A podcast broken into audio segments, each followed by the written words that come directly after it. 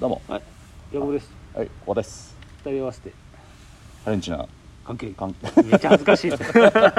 ハレンチなっていうの俺だからね。そうだねいやいやお前は何も見切り発車で始めたから言うしかなかった え埼玉お兄さんです。埼玉のお兄さんでございますけどね、はい、はいはいえー、どうですか？えっとねもう久しぶりですね。前回収録したのがミッキーの話をしたのが結構秋ぐらい前ですよ秋か冬ぐらい？だからもううん。もはやほぼ一年ぶりと言っていい。いいぐらいですね。で今更なんかわざわざ収録する必要があるのか。もう武さんと美香さんしか聞いていないこのラジオに。ねこのラジオね、うん。まあまああの自分たちの美貌録として。そうですね。あの日記日記じゃないね。そうん、やっておきますけど。年中行事みたいなもんで。そう。どうですか？最近もう梅雨ですけど。そうっすね。いや自分はね割とねあのまああの映画とかあんまり見なくなっちゃって。音楽もそんなに聴かなくなっちゃったんですよ、うん。前にから別に興味なくなったわけじゃなくて、まあ、うんサブスクでこうちらほら。見たりとか聞いたりとかはしてるんですけど、まあなんでしょうね。やっぱブルーハーブがいいなっていう。ボス MC うん、ボスザ MC うん。やっぱ、まあって言ってもこう僕はその、ほら めちゃめちゃヘッズなわけじゃないので、うん。あの薄いんですけど、やっうん、ぱりなん昔はね正直なんか説教されてるみたいで怖かったんですけど。いやでもそれはでも今でもそうじゃないそうおお怖い怖いと思ってたんですけど、うん。やっぱねあのうん、ギラギラしてた頃のねボスはすごいなと、ああやっぱポエトリーリーディングのね、ポエトリーリーディングもそうだし言葉が何でしょうね、あのあのやっぱそのまあもちろんまあ、細かいことはさっぴきますけど要は北海道で、うん。あの何が東京だよっつって、うん。うんね。見してやるよっつってやってた頃のボスのね、尖り方異常だなでもなんでしょう、うん。ただわめくんじゃなくてそれこそ、うん。いいかと、うん。お前らが知らないところにこんだけうん。やってるやつがいるんだぞ、うん。今に見てろよってあのうん。反骨精神が、うん。まあほらあのボス確かシオンとか好きなんですよね、はでパンクロックのあのスラングとかとも仲いいので、うん。ちょっとちょっとどっちかとパンキッシュな感じ、うん。アナーキーな感じが。うん。で今は逆にボスはどっちかというとこうベテランの中にあってそういうヒップホップコミュニティの中で、うん。いやもうちょっとこうやっていこうぜみたいな立場の人なので、今はだいぶこうあのねぎらいの言葉じゃないんですけど、あのみんな頑張ろうぜっていう感じですよ、うん。若い頃のはね本当にもう多方面に切り 切り込んでいくみたいな。あうん、感じがすごい強くて僕はやっぱあの「雨にも負けず」っていう曲が本当にかっこよくて、ーうん。うん。かっこいいね。あれ本当に最高にかっこよくて、あとみあの「時代は変わるパート1」うん、もうあのあの頃のさ、うん。ボスってさやうん。っぱそのメッセンジャーなんだよね、うん。あのヒップホップってやっぱそのさあのイインライムとかもそうだけど、ちょっとおしゃれ路線に走りがちだったりやるんだけどやっぱその、うん。メッセンジャーとして何を言ってるかが分かるんだよね、うん。あのその言葉一つ一つに重さがあるし伝わってくるしさ、うん。そうそう。だからもちろんそういうメッセージを出してた人もいっぱいいると思うし、まあ、そううん。もちろん時代だったらライムスターもかっこよかったし、うん。あの別に他のヒップホップクルーとかユニットがどうこうってわけじゃないんですけど、うん。なんかボスのあのうん。言葉のやられなんであの刺さり方っていうのは、うん。僕はたまたまやられなかったけど、うん。世代がちょっと違うから、ね。いやもう刺さる人にはえらい刺さったんだ俺らもやれるはずだって。いう、うん。うん。いやだからあのあれだよあのイギリス出身だけどシンペーターさんとか。はいはいシンペーターさんね。そうだよはいはいはい、うん。ブルーハーブのファーストすごい名盤だっつって。完全にやられて、ね。まあ、第三でバリバリやって。うる、ん。まあねで今だと僕らの地元の近くだと新床からのキッドフレジノさんが頑張ってますけど、ああいうこう地方だからとか、うん。まあ埼玉なんかまだ東京に近いですけど、うん。そうだねあれを聞いてやっぱやれんじゃんって思った人たちは多分すごいね、でやっぱその時代は変わるパート1の、うん。まあ、僕本当にもう超名ラインですよパンチラインですけど、必ず時代は変わる。いつだって大物は追われるものに勝るっていう、うんはいはいはいはい。あれがもう最、何年聞いても年取れば取るほど、うん。僕もまだ売れない役者なんで、うん。まだやれるって思っちゃうというか、うん。いい言葉だなって。いいアルバムだよね。いいかっこいい、うん。 standing still dreaming、うん。よく聞いてた、うん still standing still dreaming か、かっこいいしまああのその今あの時代は変わるパターンはセカンドですけど、まああのファーストの最後の雨にも負けずは、もうあれもやっぱすごいですしね、もうまあどん。なにあのまあ自分たちが北海道なん。で、さまあ寒い土地にいようとも、うん。雪暑さ雨の、雨にも負けず、あのその宮沢賢治の雨にも負けずを引用しつつ、うん。どんなことがあっても負けねえぞっていうのを、うん。まあ、負けねえぞっていうんじゃなくてちょっと詩的にちゃんと表現するっていうのもすごいし、っていうのをねこの年になってやっと刺さるっていうのがあって、僕の好きなのねドラヘビのヘビーがやっうんぱねあの人は本物のメッセンジャーだっつってよくねフィーチャリングしてましたけど。ああ、うん。やっぱ分かる。まあねドラヘビも、うん。まあ秋元さんもそうですけど、うん。やっぱこうねなんでしょう。第一線なんだけど、うんまあ、どこかにこうインディーシュがあるというか。そうそう。だからうん。本人がそのメッセンジャーだから、秋元さん自身がさ、うん。ベースっていううん言葉じゃなくてベースだけどうん彼の場合は、うん。いいいいやいい話ですねバンドでいいバンドっつうかね、うん。まあまあまあまあまあ、まあいいミュージシャンですよね、うんまあそんなのがあって、うんまあいろいろ音楽は聴いてるんですけどね、まああのその前に比べれば聴かなくなっちゃったっていうだけで、だからだから割と昔のをうんやっぱりこの年になるとうん聴き直すことが増えちゃって、うん若い人をなかなか聴かなくなっちゃったんですけど、うん。でもなんかその中でも刺さったのが TikTok かなんかでこうすごく話題になったらしいんですけど、うん。和ぬかさんっていう大学生の人なんですけど、うん。和が和ってあの和風の和ね。はいはい、ねひらがなぬかと和ぬかさんっていうんですけど、の「よりよい」っていうう、ん。よりがよるったりよりきりのよりね、うん。人によるの「うん。よい」が酔っ払いのよいっうん。ていう曲なんですけど、うん。なんかこうすごい歌詞はちょっと、うん。ちょっと甘酸っぱいけどちょっとエッチな感じというか、女の子が、うん。あの酔っ払ってうん。あの男の子と歩いてて、うん。あの家まで連れてってほしいと、うん。酔った勢いってことにしていいから私の家に寄ってってよ寄らせてほしいみたいな。歌なんだけどでもそうは言えないみたいな、ちょっとその大学生ぐらいのと言ったらいいんでしょうか、ん若い子のちょっとなんて言うんでしょうね。ちょっとそういうことに興味もありつつ、うん。ちょっとでもそれを言ったらこの関係が崩れてしまうかもしれないみたいな、人生で一番楽しい瞬間のことじゃないかよ。いやいいですよ歌詞も、ううんんなるほどうんねあそれはいいんだ。僕はね あ羨ましいな畜生。若い頃だったら逆にんんだよ嫉妬してたと思うんですけど、うんなんかねこの年になるとあ、うん。なんか可愛いなって思うようになっちゃいまふざしてけんなよ。俺だって俺は全然ね羨ましいよ。いやいやいやもちろん羨ましいよ。あの僕そういう青春なかったから、あれなんだけどでもなんかねやっぱなんでしょうね、うん。歌詞が本当にすごくまあおしゃれ曲もすごいおしゃれな感じで、うん。うん。まああのいいんですけど歌詞がね僕すごい好きでというか、うん。なんかそのいやらいやらしいんだけど、うん。いやらしいっていうかちょっとエッチなんだけど、うん。なんかこう可愛らしさもあるというか、うん。あの出だしがその、まあ、出だしのイントロだけサビの部分だけ読みますけど、うん。家まで送ってもらいたいうん。今夜満たされていたい、うん。できれば君にちょっと濡らしてほしいの、っうん。ていう。いい指ですさねして「やるん 最悪じゃない。で酔いで寄りたい。酔った勢いで寄りたいの」なるほど。ごまかしてキスしたいの、君といたいよ、うん。クラフテンのルイ部屋で、俺にしてくれよ。話で話聞けって。いやまあでもほらそう思うじゃないですか、うん。なんかちょっとその情景が浮かぶというか。ね。でうん。クラフテンのルイ部屋っていうのがね、うん。なんかちょっとその2人の体温でちょっとずつ上がってるあの感じがね、ですかねえいなやでもこれを大学生の子が書いてるって考えるとねこう等身大な感じでいいなっていうのを35のおじさんがいいなこの曲と思って。多分40になっても45になってもうん。羨ましいって言ってるいやもちろんもちろん。でもだから僕らからすれば羨ましいし、多分若い子からすると、うん。あのあなんかそういうの、まあ、憧れ？ね。憧れもあると思うんですよ、うん。ちょっと背伸びしたいというか,、はいはい。だからそれがなんかちょっと、うん。あの僕もなんかこの年になって逆にそういうのが受け入れられるようになって、あいい曲だなと思って聴いていますね。畜生サブスクでも聴けるんでね聴いてみてください。全ての青春に中指を出して学部がお送りします。お前どっちかっていうと充実してたからね。お前は俺はね分かってるけど俺は高校時代本当めちゃくちゃだったけど君は充実してたからね。君は胸元すごい開いたタンクトップを着て金髪に染めてベース弾いてたでしょ？僕は学僕は学ランにモヒカンで学校行ってたんだよ、いやだかうら、ん、それに比まあべたら、ある意味だからね、うん。一度したそうそう。味をねうん、もう一度みたいなね。もちろん君は大学時代メタメタだったよ。そうだよ、ん。本当に友達一人もいなかったんだ僕は大学時代楽しんでたけど、うん。そこそこ。そうだよ 逆転現象がね起きてしまうということはありましたけれどあの鬱屈した気持ちが。そうですね。岩久保君は僕の大学に遊びに来ましたからね。そうだよ。あのーそろそろ帰るっていう時間だったら ん。古賀に LINE メールしてうん。ちょっともう一回一緒に帰ろうよっつって そうメールして一緒に帰ってましたから。そうそう、うん。ちょっと池袋に寄ってくるっていう。そうそう。池袋行って。で学校にも何回か行きそうそうましたからね。そう僕の僕の部部室サークルの部室の前に、うん。他校の生徒がいるって高いう尾ポツンって立ってて。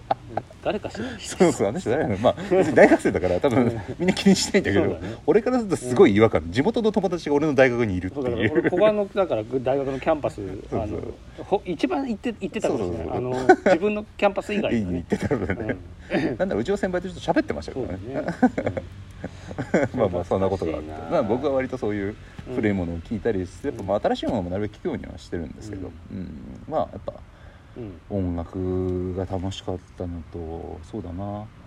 あアマゾンプライム入ってるんですけどあはいはいはい。あの哀れ名作君っていう、うんうんうんうん。あの5分ぐらいのアニメなんですけど。あの哀れ名作君はあの、はいうちの子供たちもよく教育テレビで僕大好きなんですよ名作。めっちゃ面白いね。めっちゃ面白い、あの俺の知り合いのね白井さんって人がね、はい。書いた落書きみたいなね。そう映画可愛いんですけどそうそうそう。ジュン・オーソンさんって人が書いてて、まあ面白いんですよ。シュールで。面白いよね。正直子供には分からないギャグが多いんですよ。ないけどね。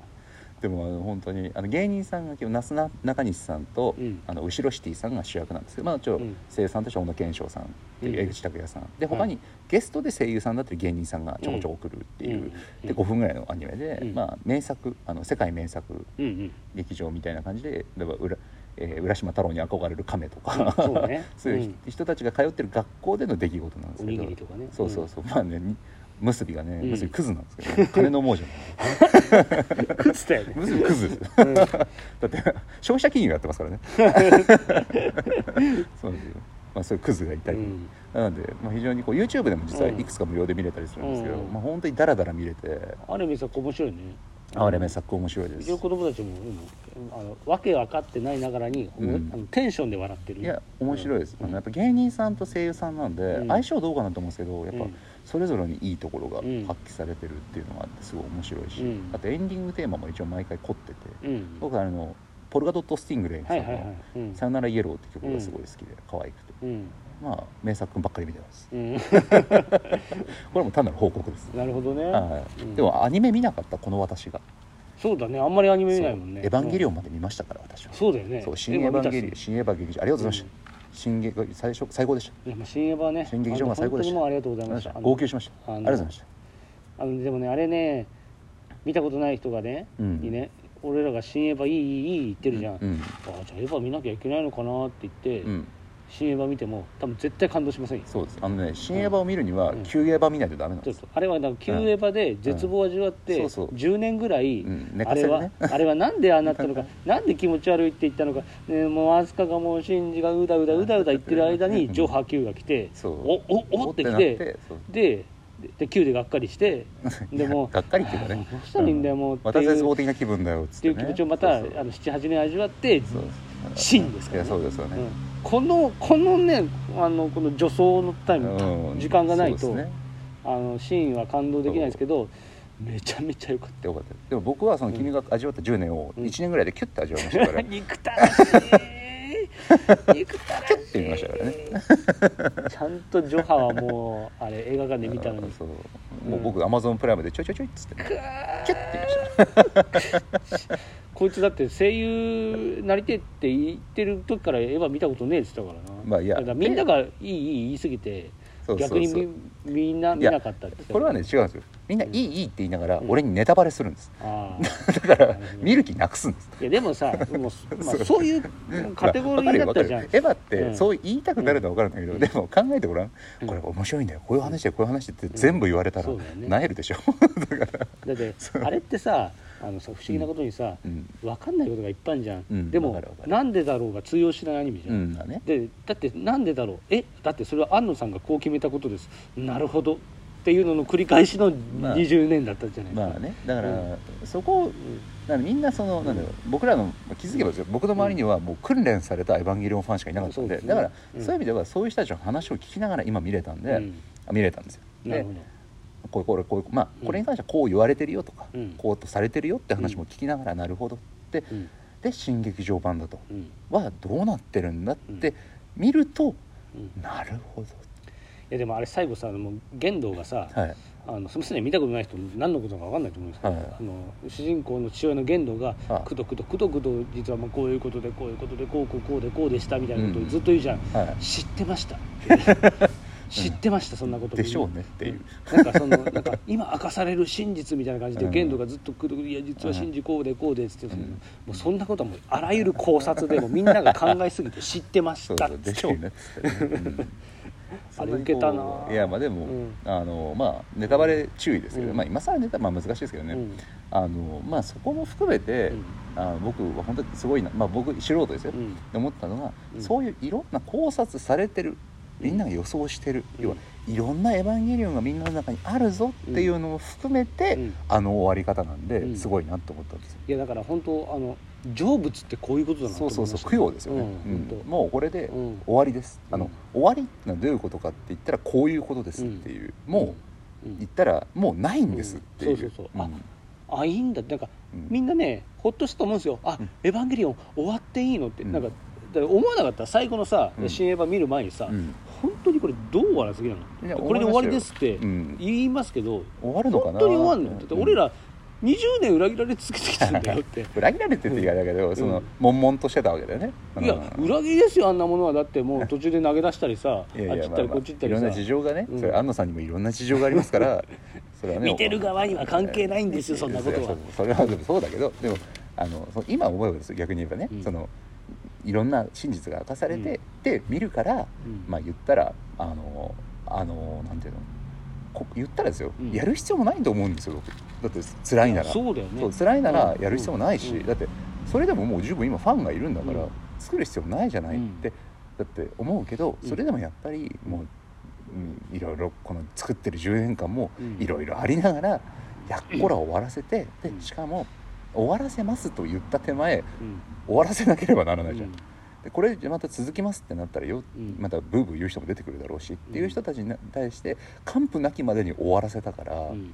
そういう意味ではすごいなって。そうだね。ん、プロフェッショナルの安野さんスペシャル見た？見ました。よかったね。よかったね、うん、あの振り回される周りの感じもさよかったしさ。でもまあ、ね。まあでもやっぱその、うん。あれだけじゃないんだろうけど、うん。やっぱりあの周りも言ってましたけど、ん。要は「エヴァンゲリオン」でも安野さんが資材投げ打って作ってるもんだから、うん。安野さんからすればあのもう自分たちでうん。いいものを作らなきゃって多分絶対あると思うんですよね、うんそうだね。そうそうそう、その中で、まあ、あれだけ見ちゃうと安野さんすごい、まワンマンに見えるけど、うん。冷静に考えたらあの人が全部責任持ってうん。金出して、そうだね。死ねとまで言われながらね。そうそうポシャったらあの人がうん。失敗なバンドはって言われるわけだし、うんっていう中でやってるって考えると、うん。本当でもあの人はそのインディアの中でいいものを作りたいとしか思ってないですって言ってたから、うん。そのやっぱりこう、うん。そういう意味ではあのやっと報われるというか、やっと終われるっていうのもあると思いますよ。そのもうもうもうやりませんっていう、もうやりませんって気持ちよく言えるっていう感じではあるんじゃないかなとは思いますけどね。なんか俺早尾との関係が好きでさ安野さんのさはいはいなんか最初さ宮崎駿さ「エヴァンゲリオン大っ嫌いで、あのなんだっけななんかのインタビューで聞いてたんだけど、うん。あの「もののけ姫」の頃って、うん。アシタカってすごくそのさ自分のあの内面的なものをさ外に出さないうん。主人公だったじゃん、はいはいでなんでああいう主人公にしたかって言ったら、うん。もうシンジが大っ嫌いだったんでああ。もうぐちぐちぐちぐちもう自全部言うしね。分はこうでもああでかあでもうなんでこいつもこんなうじうじしてるの？大っ嫌い、うん。なんで俺はゲリオン大っ嫌いなんだろう？こいつが嫌いなんだなって思ったから明日がああいうふうにしたああんだって。なるほどね。でもさ結局さその自分のさ引退っていうのに決めたさ「うん。風立ちぬ」のさ主人公の声当てさせたのあんのってさ、うん。すごくない？でしかもさああの風立ちぬってさうん。ものづくりに狂った男たちの話でしょ、うん。あれって、ね。でしかもそのものづくりに狂った男の話の主人公に、えーしかもし宮崎駿が引退を決めた作品の主人公に庵野清したってなんかうわ本当なんか結局なんかこのあのその宮崎駿のそのあのまだ引退しきれないっていうかそのそのものづくりしてる人のプライドっていうのと、うん。お前に任せたこれからはっていう、うん。なんかその両方のない混ぜとしたものをすごく感じて、確かに。あの二人の関係性ってすごく好きなんで。確かにね、うん。いやだからなんかこう、うん。何かがあった時に安野さんがそれこそあの Q が叩かれた時もそうだし、うん。何かが起きると周りが助けてくれるというかジブリが例えば、あの巨神兵のやつ取っていいよとか、それこそあの昔のそのあ今名前が出てこない。えーっと鈴木さん？違う違う違う。えーっとね式日か。実写映画撮った時も、最初の実写映画撮った時はジブリなんですよ配給が、そうだよね。あれはその安野さんが精神に参っちゃってる時に、うん。で周りがみんな手を差し伸べてくれるから、一緒やってごらんってね。そうそう、うん。昔はシンジ君は映画で、みんな僕に優しくしてくれよって言ってたけど、うん。あの新劇場版ちょっとネタバレかな新劇場版だと、なんでみんな僕に優しいんだよっていう、うん。っていうのがあって、うん。それは安野さんが最初はずっとみんな優しくしてくれよと思ってたけど、いざ大人になったらみんな優しくしてくれちゃうから、うん。それが辛いっていう風になったんじゃないかって言われると問題だからまあシンジ君はよく自分の投影だみたいにその周りの人は言うけど、うん。なんかそれを惜しげもなく出してきた感じっていう意味では、本当にあの作家性で、まあ、僕その知ったかぶって言うつもりもないんですけど、なんかそのまあ「エヴァンゲリオン」ファンの方本当にファンの方から実際携わってきたからする方からすると、当時この劇場版旧劇場版旧エヴァと新劇場版の違いを見てるだけでもうその人間ドラマだよね。そうだね。なんかもう本当大河ドラマを見てるようなそうそうそう感じだよねそうそう。た、うん。なんていうの他人事じゃなくて、その自分もいなんていうの関わってるというか、うん、そういうのがすごくあるんだろうなっていう感じがして、うん、なんかねドラマだよね。そうね。うん、トゥー。っトゥー。て感じだねもういいんじゃないか。もう今日はいいんじゃないか。CM はねよかったよ。いやいやうん。よかったです。そう。僕はパンフ買ったけどね、うん。まだなんかちょっとね熱が冷めてなくて読めてないんですね。あパン買ったんだ。買いました。俺も買いたかったな、はいまあ今度お渡ししますよ。俺の先輩はなんかでもやっぱあのあのいろいろ買ってたな。サントラ買ったっすさああ僕の先輩。俺あんなに宇多田がマッチするとは思わなかった。いややっぱね、う僕ねあとやっぱね、うん最後のまあ、うん。まあこれねまあ、ネタバレというかあれなんですけど、うん。最後の最後あの「ワンラストキス」っていうあの、うん。エンディングが流れた後に、うん。Beautiful World ってあの序のエンディングの、まあちょっとそれフォーアコースティックバージョンなんですけど、うん。ああれそうだったんだ。そうそう、ん。 Beautiful World が流れるんですけど、うん。 Beautiful World 僕大好きで、うん。なんでここで最後に Beautiful World なんだろうと思ったんですけど、うなんか改めてねやっぱあのあの歌詞がうん。自分の美しさまだ気づかないよっていうあの歌詞がね、刺さったんじゃねえかなとあ思って。あなんかこう庵野さんにね、うん。まあ、違うよ勝手な予想だけど、うん。なんかあのそれは俺が美しいっていうんじゃなくて、うん。うん周りは必ず君のこと誰か見てくれてるよっていう、うん。君が思うほど君はひどくないよっていうのをうん。実感したんじゃねえかなと思って、うん。なんかこうこれは勝手な予想ですけど、まあ、なんか残酷な天使のテーゼもあえて使わなかったのかなっていうのもうん、だからやっぱ、うん。あの世界観にやっぱ若干マッチしないっていうのはあるのかもしれないですけどね、まあ、とにかく新劇場版は本当にあのいや急激の方が内容的には正直、うんもっと内省的だし、ね。もっと正直なんていうの実験的だし、うん。あれなんだけどまあ新劇は本当にそういう意味でちゃんとちゃんと全部そういうのも含めて、うん。まあ、ある種メタ的かもしれないけど、うん。終わらせつつでもここはちょっと僕の好きなことやらせてもらっていいですかっていう感じのカットがあったりとかして、あそういう意味ではなんかこう、うん。最後に全部好き勝手やって終わっていく感じというか、うんうん そういうのがあって僕はすごいワクワクしてました。特に最後の戦いのシーンとかだと結構、あ好きだな本当に安野さんはっていうのがあって、うん。もう露骨なぐらいああ楽しかろうと思いながら見てましたね。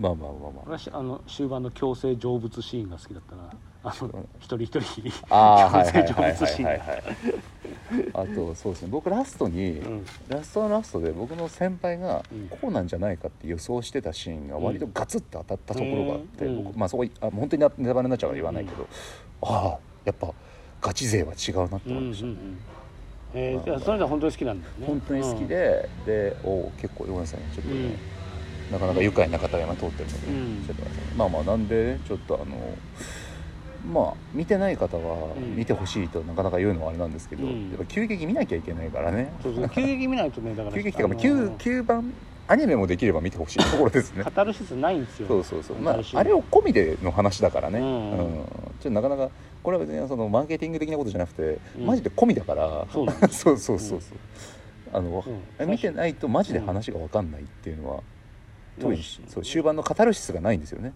正直今あのエヴァ見たことない人にうん。急激、まあ、旧作アニメから第一作から見てくれってもう言えないな、うん。なんかあれはあの当時の時代感もあってマッチしたものだと思うから、うん。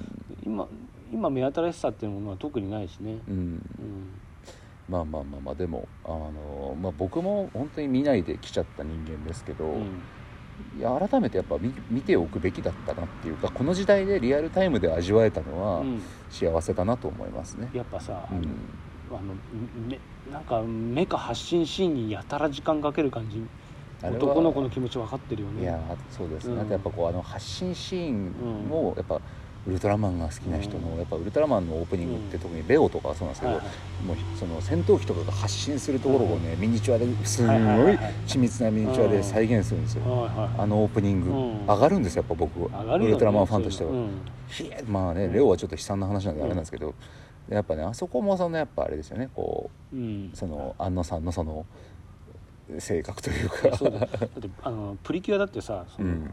はあの大体プリキュアって最初主人公がいてうん。プリキュアになりました、でまあ仲間がどんどん増えていくんだけどその子が最初にプリキュアになる時の変身シーンって、うん。すっごい長いの時間が、うん。なんかもうどういうふうにドレスアップして、うん。どういうふうにメイクがキランキランって、ねうん。口紅塗りました。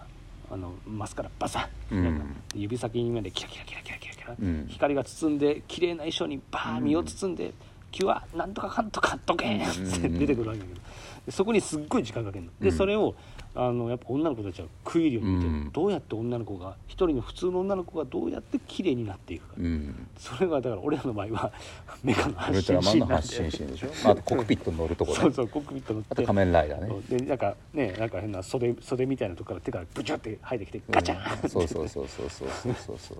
あとなんか知んないけど外れてプッシュ。なんかすげえ蒸気出てき何出てるんだろうみたいな。何を繋いでたっていうんだいみたいな。蒸気機関なのみたいな。持ってそうそうそう。S2 機関シューって言って。ガチャンガチャンガチャンガチャンガチャンあそんな棒2個で動くみたいなそうそうそう。あれ面白いね。そうそうそう。棒2個で手足をどう動かすっていうんだいと思いながらね。そうそう。うん。あとまだワクワクしちゃいますね、まだ今回はメカニックすごく良かったですね。よかったです。すごくよかったですね。まあそこもやっぱねあもうあもう本当天才と思いましたね。最初の10分で、うん。う楽しかったですね。で僕もやっぱあのねみんな大好き村での綾波レイは大好きでしたああねもうあそこはねもう、うん。みんな心がねうん現れるというか。ほんわかしましたね。そうそういいシーンですよ、うん。あそこだけ見てたよ、そうだね。あそこだけ見て、うん。あそこが一生続けてこのまま終わってもいいと思ってましたね。ですね。あとやっぱ僕はこれを一言だけですね。うん「健介。お前」っていう。圭介「お前。お前。お前。そうだね。お前。お前。ややるやないかい」っていう「お前やるやないかい」健介ねいい男になりましたよ。いやそうまあ僕は当時の方が好きですけど健介だって最初嫌なやつでしたからね。まあまあ割ちょっとね、うん。ちょっとニヒルなねあの、うん。当時に殴られてる悪いな転校生。そうそうそうそう。もうこもうあれですね下っ端。そうそう。お前お前 嫌な射程でしたからね。そうそうそうでもいや健介本当にね僕はびっくりしたね、うん。あれけおお前？前お前やるやないかいっていう。やっとるやないかいっていうあの感じでしたねよかったですね新映画見てない人わかんないわかんないですよね。でも、うん皆さんもね開始うん。20分ぐらいで思うんです。うん。健介お前お前？お前やるやないかいって思うと思うんで。ぜひそれを見て味わっていただそうければと、ですね。やってる健介をね、うん。ぜひ楽しんでいただきたい。まあまあ。良かったですよ。よかったですよ。いやうん本当に最高でしたよ、まあ僕なんてあの本当あれですよ。あの、うん。うん下っ端ファンですけど、よかったですいいんじゃないか、ね。もううんまあ今日はもうエヴァの話でよかったな。よかった。な、うん。だいぶ話したから、ねあのエヴァ見てない人はね何のことかって思うかもしれないですけど、はい。あのね語りたくなる作品なんですよ、はいはい。エヴァってずーっと昔から、なんでなんだろうって。結局あのずっとあのぶん投げられてきた作品なんで、まあ言い方あれだけどね、うん。そうだね実際。そうそう。だからこんそれ今回決着したということで見てない方はぜひ見てください、はい。うん、見る価値あります。絶対、はい急になんかごめんなさいね。エヴァの話になっちゃう、ね。まあまあ僕が猫飼い始めたっていう話とかまた次回します そうですね。ごめんね。猫の話しなかったね。まあそれも多分ねあのそうそう家でねあのシャーシャー行ってるんでね、はい。餌あげて。餌あげに遊んであげてください。僕も今度遊びに行きます。そうですね。猫大好きなんで。まだ全然慣れてないけどね。いやまあまあまあまあ、うん。それはね、うんあの猫はね放っておくのが一番ですから。そう。本当ねあいつなんか餌食いたい時だけねなんかゴロゴロしだして、うん他の時はねピューって逃げていくんですよ。まあ基本は人になれない生き物ですから、うん。う んしょうがないです。手なずけてやります、はい、はい、というわけで、えっとはい。本日はえこの辺にしたいと思います、はい、またいずれ、えっとい何ヶ月後かな？わかんない。でもすぐかもしれませんからね、そうですね。それはあの ランダムなんで。その時々で。はい。はい、年に23回目標にしますんで。頑張りましょう。どうぞ。よろしくお願いしありがとうございまますす。失礼します。ありがとうございます